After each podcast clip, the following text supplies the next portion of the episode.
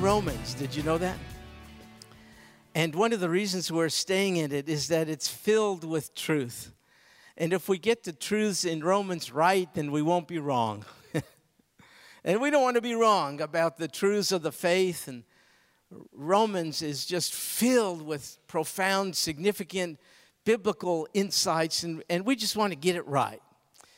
And one of the things Paul has done prior to the text we'll look at tonight is to try to persuade us, all of us, that we're guilty before God and stand vulnerable to his judgment. And this is not an easy task for Paul's uh, uh, people, the Jews, because the Jews have been raised, I know this by personal experience, uh, being told that we are the chosen ones and that we have been entrusted with great spiritual privilege. We have a, a, religion that is unique and ancient. We have practices like circumcision and all the rest, which set us apart from, from everybody else. And it's a very, very easy step from that to be filled with human pride and to think that we Jews entrusted with that with those spiritual privileges are immune from the judgment of God. So he's going to judge you people, but not us people. I mean, he gave us all of this spiritual privilege, so in a sense, we're saved. We're not perfect, but we're already saved because we have the law and we have circumcision and we have all these traditions and the prophets are ours and, you know, all the rest. And God separated us out, distinguished us from amongst all the nations. You see how your head can get filled up with all this stuff? And you can think that we're we can think we're better than anybody else. And so Gentiles surely stand in need of salvation, but not us.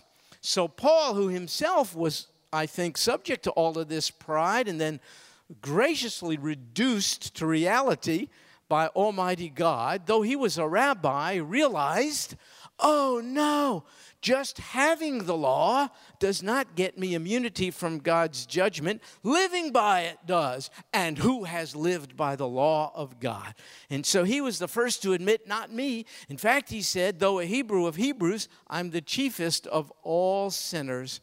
And so he became radically, radically saved. But the first step was for him to be convinced of his desperate indebtedness to God, a debt he could not pay, even though he was Jewish. So Paul has already, at the beginning chapters of Romans, taken pains to try to persuade Jews that though they have the law, they are vulnerable to God's judgment. And then he's also tried to persuade Gentiles of the same.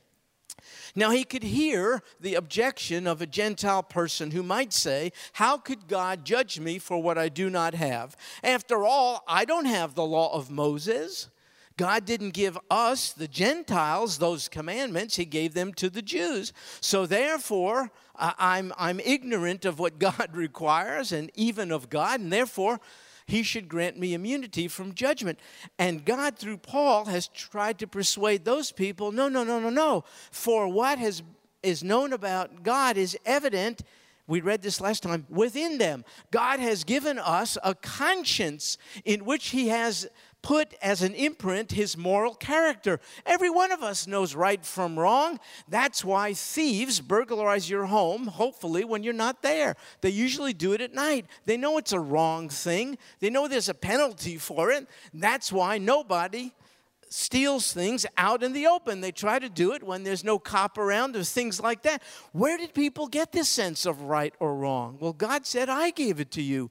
And not only that, God said through Paul, can you look up at the stars, the skies? Can you see creation order? Don't you ask the question, how did it get there? You see the design of the universe. Don't you conclude there must be a designer? So, God, through Paul, is saying, Gentiles, you too are without excuse. For though you don't have the law of Moses, you have a revelation of God through creation and through conscience. So that's what Paul has been doing, and it's tough work. And after he made that argument, he is anticipating objections to it, particularly by my people. And that's what's going to happen now in Romans chapter 3. So my people are going to say to him, Listen here, Paul, if what you say is true, if our circumcision doesn't get us brownie po- by the way that was the sign of the covenant. If that doesn't get us brownie points with god what good is circumcision? And if being jewish doesn't in and of itself grant us immunity from god's judgment then what's so hot about being jewish so, this is kind of the objection Paul is anticipating that's going to happen. So, if you could imagine Paul speaking to a large group, maybe like this, and all of a sudden, out of the group stands up a Jewish heckler maybe more than one heckler, spiritual hecklers with comments uh, and questions about what Paul has said. That's actually taking place now in Romans chapter 3. He's giving a discourse on the sinfulness of man that has to precede our appreciation for the grace of God. And in anticipation of their objections, here's what he does. It's quite interesting. He uses a technique which is a little strange to us, but was very familiar in Greek culture. It's called a diatribe. And a diatribe is different than the term means today. A diatribe today means you really give a person a piece of your mind, you sort of tell them off. You use very strong language. But it was a debate technique in ancient Greek and Roman culture wherein one person wanting to make an, a point would establish an imaginary, fictitious opponent. And he would extract from that non existent, fictitious opponent, opponent a point of view which he could then dispute in debate. And that's exactly what Paul's doing in Romans chapter 3. You'll see it in the beginning part of the chapter. He's using this form of debate called a diatribe, where it's actually just him. He's not standing uh, against a real person, it's an imaginary person. But the arguments Paul is extracting from this imaginary person are very, very real. Now, this is kind of complicated, I know, but it'll make sense in just a second. For instance, take a look at Romans chapter 3, verse 1. It says, Then what advantage has the Jew? Or what is the benefit of circumcision? Now, nobody literally asked that of Paul, but he's a smart guy. He's a Jewish guy. He knows what his fellow Jews are thinking. He knows, based upon what he said in chapter 2, he knows they're saying, Well, let me hear. Let me just confound you, Rabbi Paul.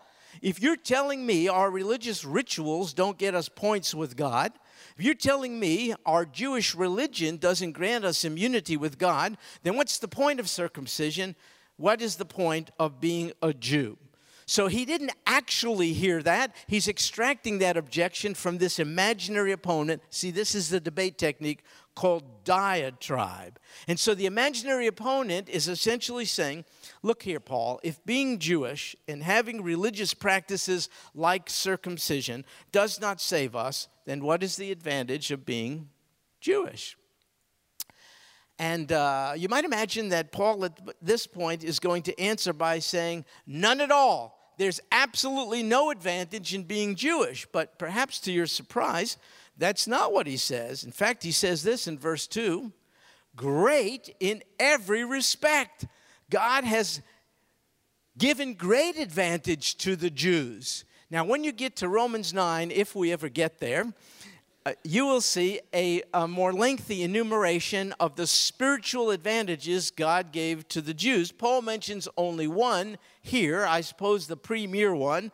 Verse 2 Great in every respect, first of all, which implies there's more to come, but he doesn't get to it till chapter 9. First of all, that they were entrusted with the oracles of God. I'm overwhelmed by the privilege bestowed upon my people. God, transcendent God, who cannot be known except he reveal himself and make himself known, did. In inscripturated truth, the Bible, in this case, the Old Testament scriptures. And God entrusted that to my people uh, to receive it, to record it, to copy it with diligence and care, to preserve it and then to disseminate it to the nations of the world. This is a great, great privilege which God gave to the Jews. In fact, we still think it's a privilege today. We have a holiday called Simchat Torah, which is the celebration of the Torah in scrolls. We were in Israel recently, some of us, and we were in a village in the north called Kiryat Shmona, just south of the Lebanese border. And one of the residents there invited us into his home. He and his wife, they hosted us, and we loved on them as best we could. And then he walked us to the community synagogue. And in the community synagogue, he opened uh, what's called the uh, Ark of the Covenant. He opened, he pulled back this closet, if you will, in which were these magnificent Torah scrolls, parchment, and Hebrew was written on it. It's the first five books of the Bible, that's the Torah, written by Moses and he brought it out and there's covering on it a big velvet covering and he he took it off and opened them up and he held them with great pride and through a translator he was explaining to us how those scrolls came to be in the possession of the community and how old it is and how they had to be snuck out of some country into Israel and you know all this kind of stuff. And when they are used in a synagogue everyone stands and they're marched around. It would be like someone holding this scrolls and going up and down the aisles, and we would all stand and we would go to the scrolls, but we would not touch it with our hand. They're too holy. We would have a talit, a prayer uh, shawl, and we would take the talit and touch it to it, then we would kiss it. Or else we would take our, our Bible or a prayer book called the Siddur, and we would touch it to it and we would kiss it, showing respect for for Scripture. And then someone would be called up front, it's called Aliyah, to this uh, bima, this, this platform, and all the elders would be the equivalent to, say, of our deacons. The, let's say the deacons would be around, and sometimes a young person would be called up to read from Torah, but you can't touch it with your finger. You have a silver pointer that's put in your hand, and you could you apply the pointer to the text to make sure you're not losing your spot, and then you're reading it in Hebrew. But if you mispronounce a word, that's what the elders are there for. They're there to correct you. And even though it's a little embarrassing, there you are in front of everyone, it's a more serious violation to distort the word of God. So all this is, is going on, and the congregation is amening the reading and all this kind of. I mean, God chose the Jews to be the vehicle of transmission of His word, and Jews have taken it seriously and have copied over the years from copy to copy, painstakingly counting every jot, every tittle, going over it again and again, scribes doing all kinds of stuff. I mean, in 1947, they discovered the Dead Sea Scrolls, for instance, which contains most of the books of the Old Testament. When scholars compared the contents of the Dead Sea Scrolls to the then earliest existing Old Testament books, they were 1,000, what we had before the Dead Sea Scrolls were 1,000 years later than the Dead Sea Scrolls. So you have a gap of a thousand years. You have the Dead Sea Scrolls here written a thousand years before these which we thought were really cool, really special, but they're a thousand years newer than the Dead Sea Scrolls. So a lot of naysayers and critics were saying, let's line them up together. Let's put them on a table. Dead Sea Scrolls here and what we already have here, and you will see so many inconsistencies and errors. And you Christians, you, you, you people of the book, you Bible thumpers, will realize your confidence in the Bible is in vain. Look at it, because you know how it is. Look at here. If we started over here uh, with with Jared, with brother Jared over here, I whispered something in his ear, and then and and our brother whispered it to Buddy, and Buddy to the next guy, and all over. By the time we got over here, the original message. It's a fun game. Want to do it? The original message over here, we got over here, would be totally different. You know what I mean? I whisper over here and, and say something like, it's a very nice, it's going to be a very nice day tomorrow. Over here, we'd get to, yes, I really like my new red Corvette. I mean, we I mean, that's, you see the distortion. So critics of the Bible were thinking at a thousand years. It's going to be tremendous gap and discrepancy. What do they find? Supernatural correspondence. Not only not one point of doctrine called into question. Literal words, phraseology, word order, not called into question. The only differences might be one might say Jesus Christ, the other might say Christ Jesus. 99.5% correspondence, a thousand year gap. That cannot be said of any other classical literature. Not Socrates, not Plato, not any of that stuff. Don't you see? This is the mark of Almighty God superintending the scriptures through Jews. It was a Jewish community of rebels called Essenes. John the Baptist might have been one of them, who made copies of the Tanakh, Old Testament scripture, preserving it, putting it in vessels, put, storing it in caves so that the Romans wouldn't get it. All this. Here's my point. Paul says, Are you kidding, fictitious objector? You think there's no advantage? Yes, everyone is locked under sin, Jews and Gentiles. Everyone's going to be judged by God. But don't you think for one minute you don't have spiritual advantage? First of all, you've been entrusted with the oracles of God. I remember when I was a young Jewish kid, I went to yeshiva, which is kind of like Catholic school for Jews, that kind of deal. And, uh, and I remember one time I had my, my uh, what we call the Hebrew Scriptures. We don't call it the Old Testament because that presumes there's a new one, and we don't want to acknowledge that. So we just call it the Hebrew Scriptures. And I remember one time I came into class and I, I, I put it on my desk, but I put another book on top of it, and the rabbi rebuked me. You don't put anything on the Hebrew Scriptures. And, and, and we had a practice where I went to school, if you happen to drop your copy of the Hebrew Scriptures, you have to fast for a whole day and ask God to forgive you. It's to just show deep respect for the Word. Now, sadly, sadly, the contents of the book have not yet pierced the hearts uh, of, of my people uh, as, it, as it one day will. But God entrusted Jews as the vehicle by which the Word of God would be received, would be preserved, and would be transmitted to the world. So, first, Paul says, uh, you know what he says? Every Jew has proximity to the Word of God. Every Jew, he's saying to the naysayer, the fictitious objector, he's saying every Jew is given like a VIP access pass to the Word of God. Gentiles did not have it. Gentiles had to discern what God is like through creation and conscience. Jews are given what we call special revelation, not revelation of a general kind.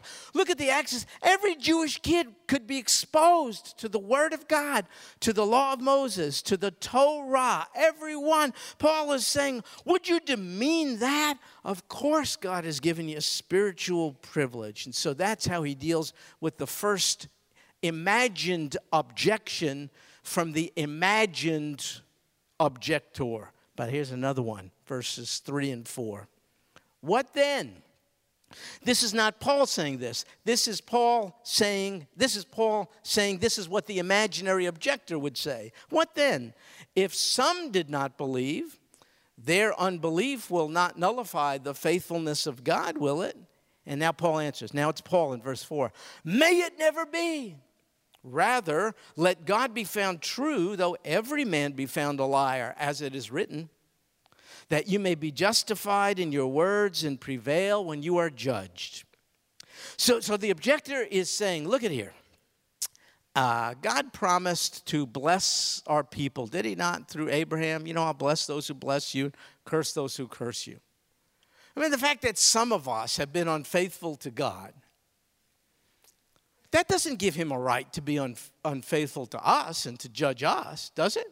I mean, he made this promise to, to Abraham. So the objection is how can our unfaithfulness give God justification for, for judging us? And Paul is, is answering this terrible argument. He answers with a resounding, may it never be, which is the equivalent of, no, perish the thought. What part of no don't you understand? It can never be that God will be unfaithful no matter what we do. And so, uh, this is a phrase uttered in horror by Paul, the insinuation that God is unfaithful in light of our unfaithfulness. Paul says, No, God remains faithful in spite of the unfaithfulness of people. Now, listen to this. When most of us read this, and I'm one of them, we think of God being faithful to bless, and He is. But there's another aspect to this. It's a negative aspect, but it's true. God is no, not only faithful to bless those who are His and who obey, He's also faithful to judge those who disobey. Now, we don't like to hear that, but, but, but it's part of the faithfulness of God. So the imaginary objector is sort of saying, uh, you know, a, God is not going to judge us because He made a promise to us through Abraham. And Paul is saying, no, he's faithful to bless your obedience, but he's just as faithful to hold you responsible and to judge you for your disobedience. Essentially, Paul is saying there's nothing external from God that can affect his faithfulness to bless those who are saved and to judge those who are unrepentant and remain unsaved. And Paul is essentially saying God's faithfulness emanates from his own character. You and I have nothing nothing to do with it. So there's nothing the unsaved person can do to nullify God's judgment and there's nothing I love this part. There's nothing the saved person can do to nullify God's grace. This is the basis of eternal security. Though I be unfaithful, he remains faithful. Why? Because his faithfulness is not in response to anything I do. His faithfulness eman- emanates from his own character. He is a faithful God. There's nothing the unsaved person can do, no matter how religious, no, no matter whether there's circumcision, whether there's baptism, it doesn't matter. There's nothing the unsaved person can do to nullify God's judgment, and there's nothing the saved person can do to nullify God's blessing. Now, to support the notion of God's faithfulness to judge sin, Paul invokes a passage from Psalm 51. It's verse 4 of 51. It's, uh, and he says, As it is written, and now he quotes the words of King David, that you may be justified in your words and prevail when you are judged. David said this in the context of his sin with Bathsheba, which you perhaps are familiar with. In fact, this is exactly where it took place. We were just there a few weeks ago, some of us. On the right is something called the City of David. In the middle is the Kidron Valley. On the left is now an Arab village called Silwan. That's the city of David, where David established his capital. He took it from the Jebusites. That's ancient Jerusalem. That's the city of David. He built his palace there. And from that vantage point, you could see how he could look down on uh, houses below with flat roofs and see an attractive gal bathing on one of those roofs. You see, it's not far fetched at all. That when we were there, I imagined in my mind, ah, now I see how David could pull it off. His palace was on this hill up above, an elevated area, and he could just be out on his porch, you know, taking a break from kingly duties. And then he sees this attractive gal, Bathsheba. She was taking a bath or something, as, as I read the scriptures. And he was looking where he shouldn't be looking, and one thing led to another, and and they had relations entirely outside the will of God. And then God determined to judge him. And what he says here, King David says, The judgment of God, my fellow Jews, is righteous. So Paul quotes it, the words of David, that you, God, may be justified in your words and prevail when you are judged. David said, I have been unfaithful but you remain true, faithful to yourself. You're faithful to judge sin, is what David is saying. Okay. David, uh, Paul has now handled two objections. There's a final one, and I'll speed this up. Um, it's in verse 5 and on. Get this. The imaginary objector says this If our unrighteousness demonstrates the righteousness of God, what shall we say? The God who inflicts wrath is not unrighteous, is he? Paul says, I'm speaking in human terms. And then he responds, May it never be. He says that again. For otherwise, how will God judge the world? But if through, the objector says in verse 7, if through my lie the truth of God abounded to his glory, why am I also still being judged as a sinner? And why not say, as we are slanderously reported, and some claim that we say, let's do evil, that good may come? Paul says their condemnation is just. So here's the deal things get bizarre. Do you know sometimes people ask legitimate questions of your faith and mine and of the gospel, and they ought to be answered. But in other cases, people uh, are, ask, are saying ridiculous things. They're not logical, they're not rational. They're just smokescreens to dissuade us from the matter at hand. This is one of them. Here's what the fictitious objector is essentially saying Paul, check this out. You're telling me that I'm a sinner and that God is right to judge sinners. He's righteous in judging me. But I don't agree with that. Because if in fact my sin has given God an opportunity to display his goodness and grace and holiness and righteousness, I'm doing good advertising for God, right? So he should not hold me responsible for calling people's attention to how holy he is, how righteous, how good, and how gracious he is. I mean, if every time I sin, it gives an opportunity for God to act in light of his holy judgment, holy Toledo, I'm really helping God out. That's, that's what these characters essentially saying. And, and, and, you know what Paul says? And I've been slanderously accused of saying, based on the grace of God, we ought to sin all the more. Let's just sin all the more and give God's grace a chance to manifest itself. You know what Paul says? I'm speaking in human terms.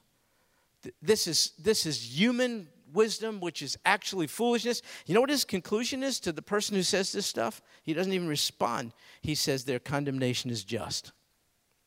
This is a distortion of grace, isn't it? When you've been fully graced by God, you have found the strongest reason to obey ever. It's no longer the fear of God, it's our love for Him.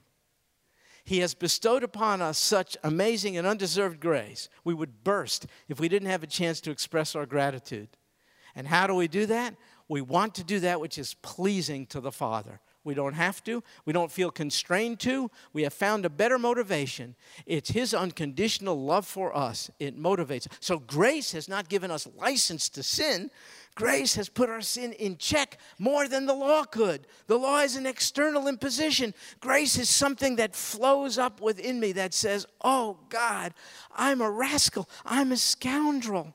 Oh, God, you deserve better than me. I don't deserve you, but you have me and I have you. God, this is grace greater than all my sin.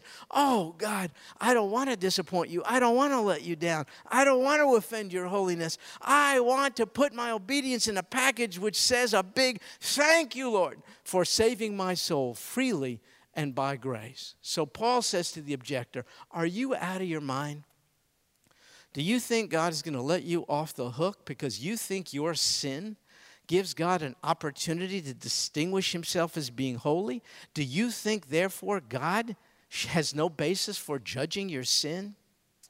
Okay, so Paul has confronted the imaginary objectors, and I think in a very persuasive way, which leads now to this concluding question Why did he do all this? What's up? What's, what's Paul's point? I think it's pretty simple. Paul's point in this being recorded for us is to show us that every imaginable human objection to God's legitimate and justifiable judgment of all of us who are sinners has all been dealt with. So, in effect, Paul, the defense attorney, rests. The defense of God now rests. And Paul's point is to lock us all, Jews and Gentiles, under sin, to take away any argument. I have the law. So what? Having it is not the same as doing it. And then the Gentile says, I don't have the law. So what? You have other means of responding to God. Yeah, but doesn't my sin give God's grace a chance to manifest itself? Paul has laid to rest all of these objections so as to show us we're all indebted to God and vulnerable to His judgment. We're all guilty. And so Paul is essentially saying, stop making excuses. Nobody is good enough to live up to the required standards of an infinitely and unapproachably holy God. Stop avoiding the issue. Stop with these crazy questions and objections. Stop asking me, what about the Aborigine in Australia?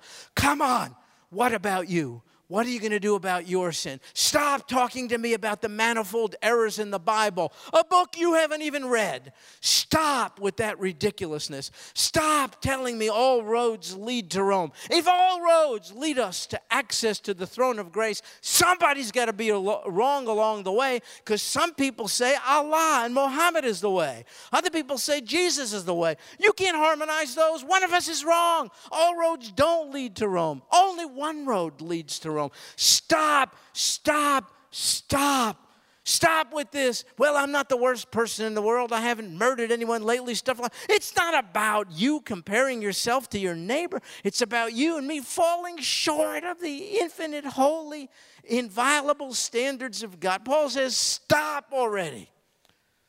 Guilty, guilty, guilty is charged. We're all guilty. All these objections but they're fruitless. Here's the point for all have sinned Jews, Gentiles, for all have sinned and fall short of the glory of God. We're all guilty. Jews are guilty, Gentiles are guilty.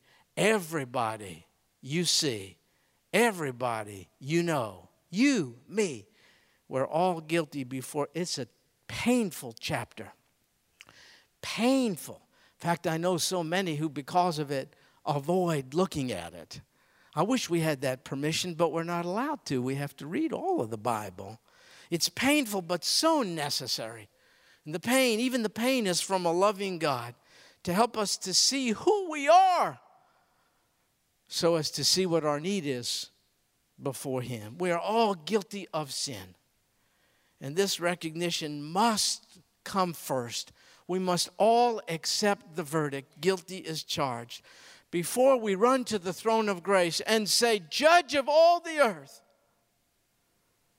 would you grant me a pardon? Would you forgive my sin? Could you take my guilt and satisfy it through the death of your sinless Son? Could you take my guilt and put it on Him, impaled on a cross? Could you take it off of me and put it on him? Because if you don't, I don't have a prayer. I don't have a way. My religion can't get me points with you. My good deeds can't get me points with you. My excuses don't work. Would you take all of this corruption and filth and sin and degradation? Would you take it and put it on your son? And then something in us, it's a miracle, something in us moves from petition to praise, and we say, Oh God, you did. And that's why your son, Jesus, said, My God, my God, why hast you forsaken me? It's because of me. He was forsaken because of the load of my sin on him. It couldn't have been his, he had none. He allowed himself to be spiritually apart from his father. The thing which he dreaded most, it wasn't the physical harm which he endured, which was his biggest dread. It was separation from the Father. He allowed the separation so that I could be joined together. And then Jesus said, from the cross, it is finished. Three words once you have this transaction with God, once you pray to Him, once you confess your guilt and sin, you petition Him and you beg for forgiveness, then you find yourself transitioning because something in you, it's His Spirit, persuading you there is a means of being right with God in spite of your sin. And the way to be right is to is through Jesus, who is the way and the truth and the life. Once you realize these, the significance of these words, it is finished, paid in full, debt canceled. then you rise up from your plea and your petition and you somehow you don't feel dirty, unclean, and on the outs anymore. Somehow you don't feel like a guilty party. Somehow you you feel like a member of God's family. You feel like his new son. You feel like his new daughter. You feel like you're born again. You feel like freedom has been birthed in you, forgiveness and pardon and cleansing. You feel like this You've had entree into a new relationship. You feel like Jesus is your Savior. And you walk around and, and you say, You know what you say? You say, Jesus paid it all. You say, All to him I owe. You say, Sin. Ah, it left a crimson stain. Oh, then you say, He washed it white as snow. Sing, sing with me. Jesus paid it all, all to him. We owe. Sin had left a crimson stain. What did he do? He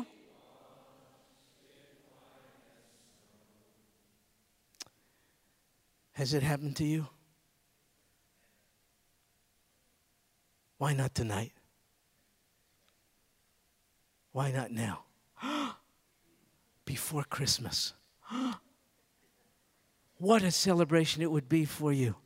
The birth of your new personal Savior who's willing to birth new life in you tonight.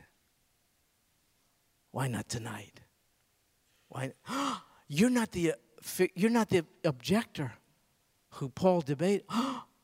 You don't have the audacity to think you can talk God out of his holy and righteous judgment of your. Don't do that. Guilty, guilty, guilty is charged. What a sound it could be for you to hear the master's gavel, the judge of the universe, down. As if it's a court scene. Down. Go free. I have no case against you. I grant you an acquittal. And then you walk off. And then the judge said, wait, wait, wait. Not so fast. Come back. I, I, I, I didn't just forgive the debt you owe. You are mine now. I don't want you walking away. Come this way now. Come to me. All who are weary and heavy laden, I'll give you. No, I just didn't pronounce something legal upon you. That would be enough. No, no, no, no, no, no, no, no. I, I want to take you into my family. Now I want to grant you status as a son or a daughter. Why not tonight? Why not tonight? Could I ask you to bow your heads just for a second? Uh, just, just another moment. Later, you can have time if you'd like to meet with someone privately in the Connection Center, but right now, corporately. I wonder if you would just look how quickly we'll do it. Just raise your hand. Raise your hand. Lord Jesus, if this is your desire, thank you, ma'am. You can put it, thank you. Eh, eh, Lord Jesus, this is my desire. This is my uplifted hand. God bless you ma'am, you could put your hand down. Eh, raise your hand if tonight, oh God, come into my life, forgive my sin. I'm no longer uh, going to resist. I have to acknowledge the guilty verdict. I am guilty. And I also am so pleased to be enabled to acknowledge for the first time that Jesus paid it all, all the guilt and penalty of my sin. Raise your hand. Say, Come into my, in your raised hand, you're saying, Come into my life, Lord Jesus. Make me new. Help me celebrate Christmas as if it's a day. Thank you very much. You could put your hand down. Thank you so much. Is there anybody else? What a, what a miracle has just happened in the lives of a few. Don't you see this as a miracle? You couldn't raise your hand to give a cent to Jesus unless Jesus enabled you to. Do you know something? He saw you to be His even before you knew Him by name. Is there anybody else who wants to leave hand in hand with the Lord Jesus tonight? Is there anybody? Just raise your hand. We'll, we'll, we'll pray briefly. Anybody else? Miracle working God, Master of the universe, we love you. And we love you because we're motivated by your love. What a loving thing you've done, even tonight, to add to our family those who are born anew. What a wonderful day and time to be born anew. Today, the day of salvation. May it be for everyone here that we walk out, head up, shoulders back. Yes, we have a sin problem, but a Savior came to solve it for us. Jesus paid it all. And now all to Him we owe. Thank you, Lord Jesus, for being the perfect Savior. Make us to be now faithful and devoted followers of yours, not as a have to, but as a want to for you have first loved us. This we pray in Jesus' name. Amen. Amen.